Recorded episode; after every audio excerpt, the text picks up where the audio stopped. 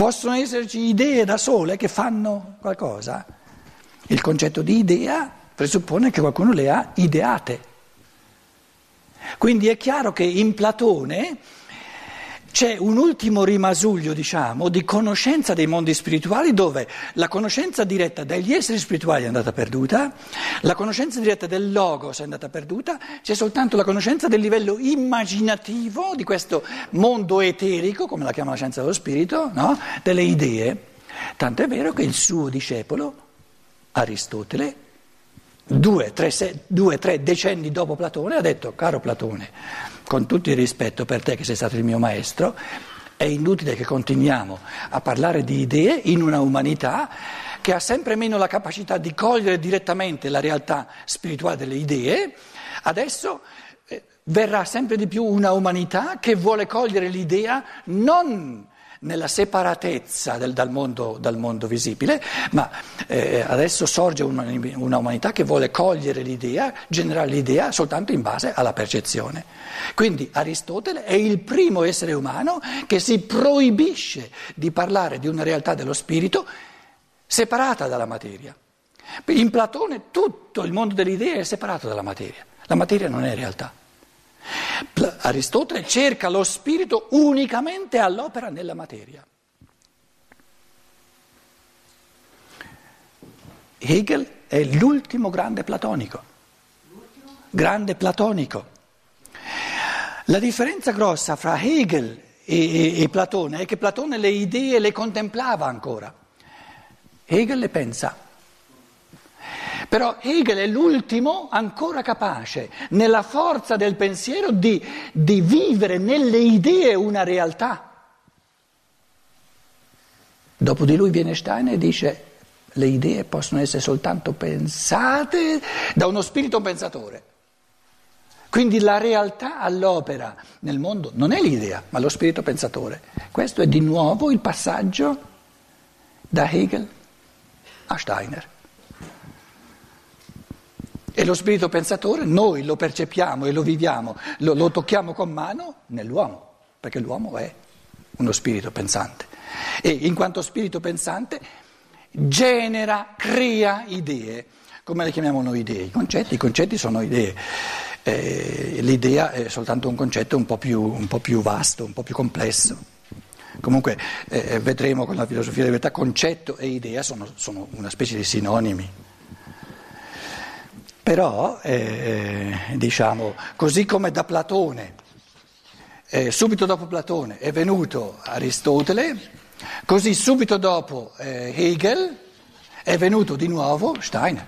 È una specie di, come dire, e, e Platone è l'ultimo che scende giù dal mondo spirituale verso Aristotele e Hegel è il primo che ritorna nel mondo delle idee, però Steiner lo porta subito alla realtà dello spirito che genera le idee, che crea le idee. Quindi alla base la realtà originaria, la realtà originaria, originante in Hegel è l'idea, la realtà originaria e originante in Steiner, nella filosofia, filosofia della libertà, è il pensare.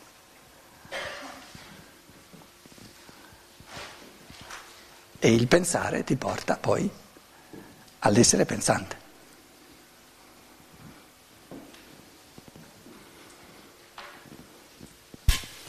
Eh, scusa Pietro, prima dicevi che il concetto, quindi anche l'idea, è, cre- è creata dallo spirito. Quindi devo pensare che ci sono tanti concetti e tante idee quanti sono gli spiriti. Eh, cerca di parlare un pochino più, articolando un po' meglio, scusa. Sì. Prima uh, dicevi, lo spirito crea il concetto, crea l'idea. Sì. Ma io sono abituato ad un unico concetto e a tanti spiriti, perché altrimenti in questa tesi ci sarebbero tanti concetti quanti sono gli spiriti. Quando io so che il concetto è uno, poi eventualmente le rappresentazioni possono essere tante di quel concetto. Mi, mi sono spiegato? Dunque,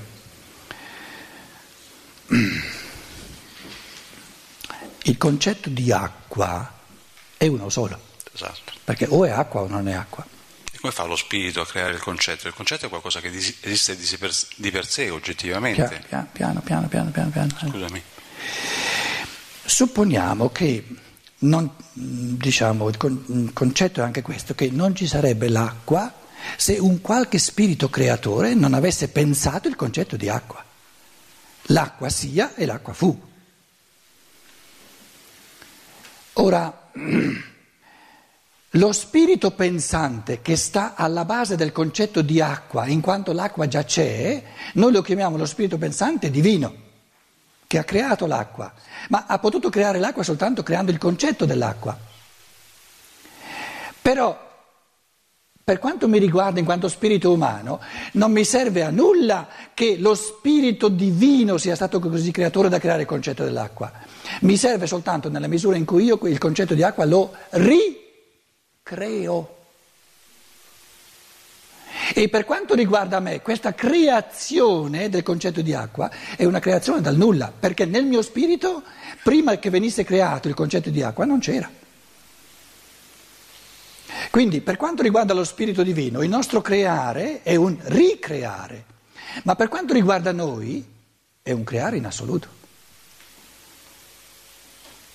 perché il primo creare nostro.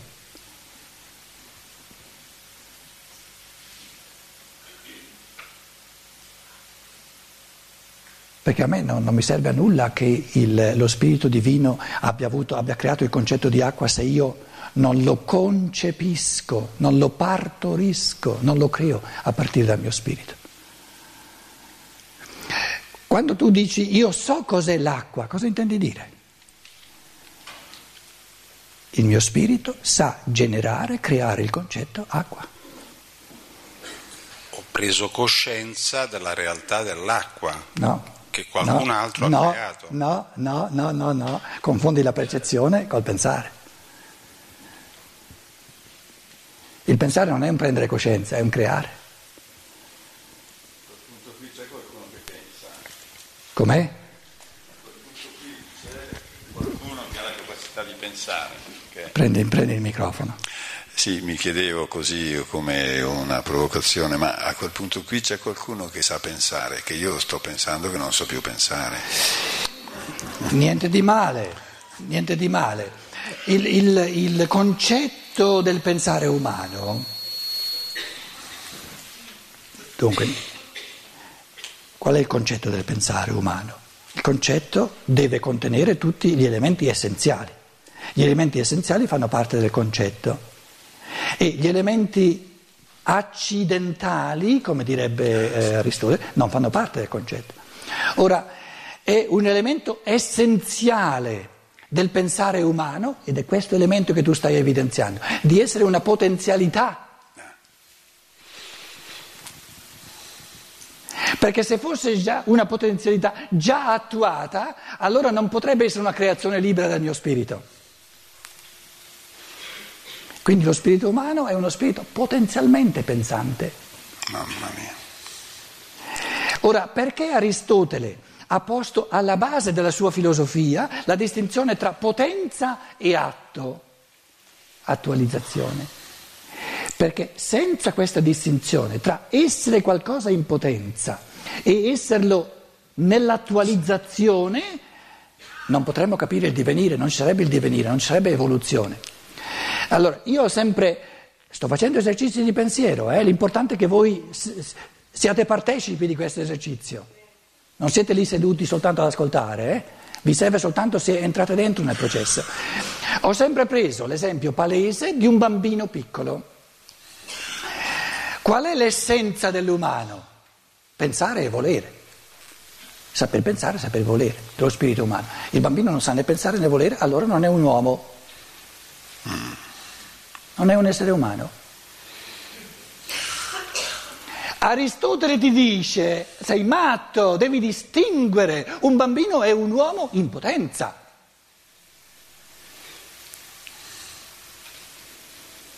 Che vuol dire? Vuol dire facci piano, facci piano, che il pensiero deve imparare a distinguere. Quindi nel, nel, nell'arte del pensare non si possono f- fare manovre di for- forzature, bisogna, bisogna proprio fare i passi uno dopo l'altro, puliti, puliti, puliti. E allora il pensare diventa sempre più creativo. Il bambino è un essere umano o no? L'essenza dello spirito umano è di saper pensare in proprio, volere in proprio. Il bambino non, sa, non può fare né l'uno né l'altro, allora non è un uomo, non è un essere umano. Il bambino sa pensare o no? No, non ha capacità di pensiero. Guarda che era l'inizio della tua riflessione, tu hai detto adesso non so più neanche io se so che so pensare o non so pensare. Allora entrerò nel regno dei cieli, sto diventando come un bambino. Quindi lo spirito umano è maggiormente in potenza rispetto allo spirito di un angelo. Lo spirito di un angelo è maggiormente attualizzato in quanto spirito creatore rispetto all'uomo e meno attualizzato, più in potenza rispetto all'arcangelo. L'arcangelo è più attualizzato in quanto spirito, più avanti nell'evoluzione in quanto spirito rispetto all'angelo e meno attualizzato, più in potenza rispetto al principato, eccetera, eccetera, eccetera. Adesso ci sono, grazie. Volevo solo aggiungere, to- tornare. In potenza. Sì, però in potenza è una categoria complessa perché, perché include tutto il divenire, tutto l'elemento dell'evoluzione. Quindi quando noi includiamo uno spirito in evoluzione, con questo diciamo vacci piano a fare affermazioni assolute, non ci sono, perché è uno spirito in evoluzione. A seconda che lo prendi un passo più indietro, un passo più avanti, le affermazioni devono essere diverse. Quindi lo spirito, adesso faccio eh, per sommi capi, lo spirito dell'uomo a dieci anni è tutto diverso, le, le affermazioni che valgono sullo spirito umano che ha dieci anni non valgono sullo spirito umano quando ha vent'anni. Quindi affermazioni in assoluto non ci sono. Bisogna sempre qualificare le affermazioni. E l'arte di qualificare le affermazioni è l'arte del pensare. E chi non sa pensare fa, eh, come dire, eh, generalizzazioni che non servono a nulla. Astrazione, sì, sì. Però non, non chiarificano. Quindi, quindi, quindi l'arte del pensare è proprio di specificare, stai parlando di uno spirito incarnato in un corpo di cinque anni, dove lo spirito sta ancora eh, impiegando tutte le sue forze eh, dentro alla materia per farla crescere. O mi parli di uno spirito incarnato in un corpo di 60 anni. Eh, devi distinguere, bisogna distinguere. Posso chiedere solamente una cosa?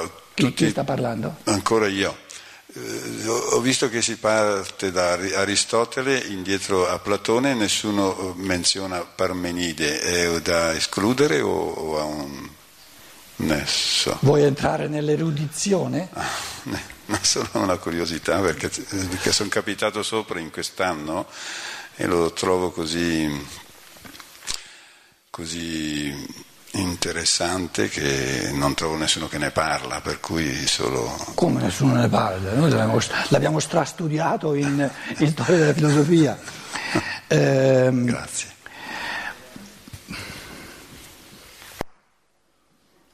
Prendiamo la polarità eh, Parmenide e Democrito. Parmenide, Parmenide si chiama, ha, ha sottolineato il carattere di immutabilità dell'essere, l'ultima propagine della filosofia del pensiero orientale, e, e ehm, Eraclito, Pantarei, Democrito, l'atomismo, Pantarei, tutto, tutto in movimento.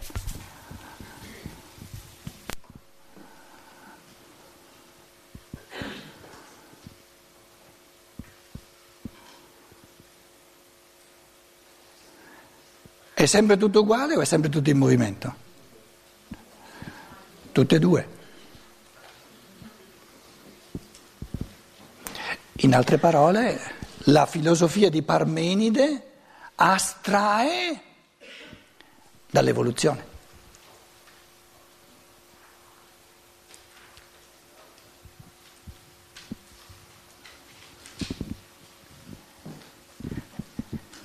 La filosofia di Eraclito astrae dall'elemento di costanza.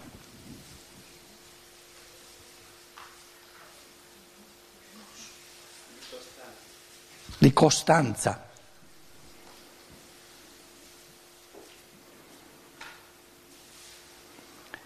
Qual è la categoria che li mette tutti e due insieme? Il divenire. Se non è lo stesso ciò che diviene, non c'è nulla che diviene. Quindi nel concetto di divenire c'è un sostrato che resta uguale a se stesso, che però per certi aspetti cambia. Perché se non c'è un sostrato che resta uguale a se stesso, non c'è nulla che diviene.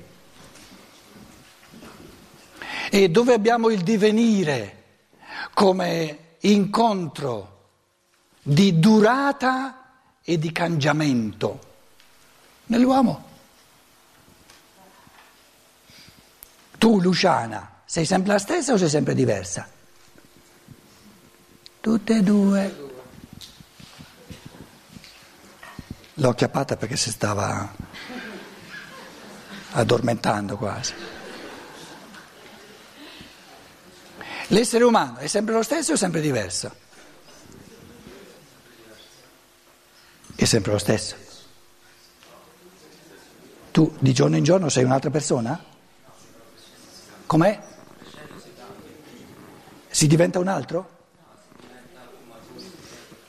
Ma è la stessa persona o un'altra persona? Vedi che hai sottolineato un po' di più l'un aspetto a scapito dell'altro. L'arte sta nell'avere tutte e due insieme.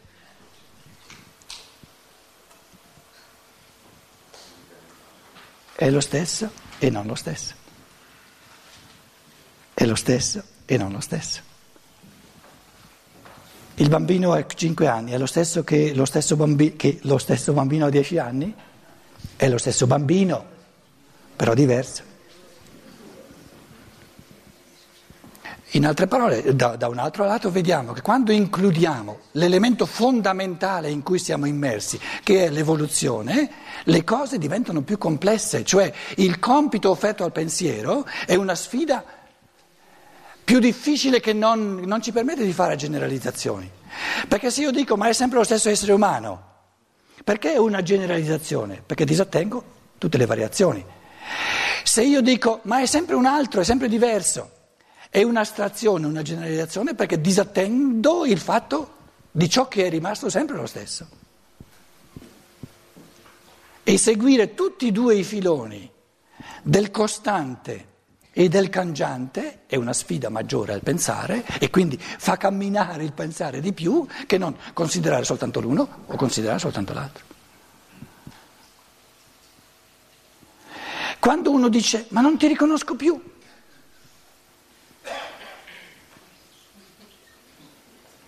è il limite dove il cambiamento si è messo talmente in primo piano che uno quasi gli sembra quasi di mettere in forza se sei ancora lo stesso o non sei più lo stesso.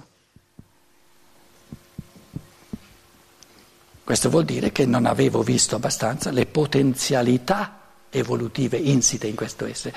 Se io avessi visto più in profondo le sue capacità evolutive, non sarei colto in castagna, Ehi, ma non ti riconosco più, lo riconoscerei, perché l'avrei visto nelle sue potenzialità che poteva diventare così diverso, è lo stesso essere.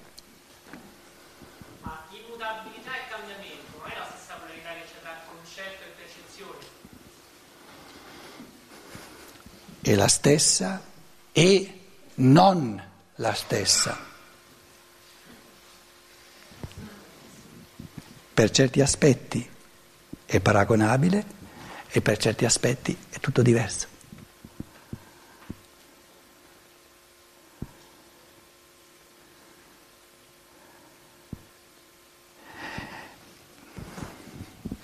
Faccio un piccolo esercizio. Tra il pensare da un lato e la percezione dall'altro, dove metteresti tu maggiormente l'elemento di costanza? Dalla parte della percezione o del pensare? Del pensare, il pensare è sempre lo stesso, invece la percezione è sempre diversa.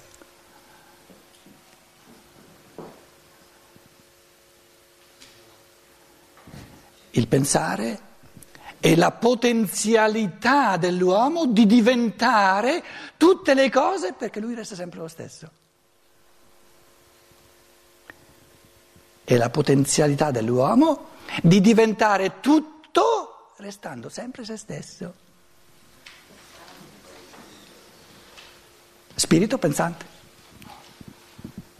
Però diventa rosa, diventa capra, diventa gesso, diventa, capito?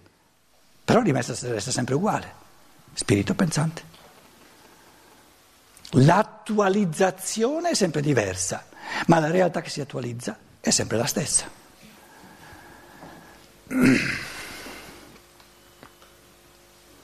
Semplice la cosa. Ma questo non vuol dire che eh, il tuo spunto non lo si possa svolgere in altri modi. Se il pensare è una potenzialità assoluta, è svolgibile in infiniti modi. E proprio perché, perché è svolgibile in infiniti modi, si riconferma sempre come potenzialità assoluta a diventare tutto. È la stessa potenzialità. Quindi lo spirito umano pensante è la potenzialità dell'uomo di diventare tutto, restando sempre se stesso, confermandosi in quanto spirito pensante. Scusa Pietro, che differenza c'è fra percepire il mondo sensibile e invece leggere? Quello che dicevi prima, che ehm, ascoltando le comunicazioni della scienza dello spirito eh, la percezione è nulla, cioè volevi dire che non c'è nulla di materiale? La percezione è nulla? No, sem- che, la percezione è sempre nulla. Tu, tu, eh, tu probabilmente stai pensando, stai, stai, la tua riflessione è, quando io percepisco un albero, ho qualcosa, no? No? No? Nella percezione pura non hai nulla dell'albero.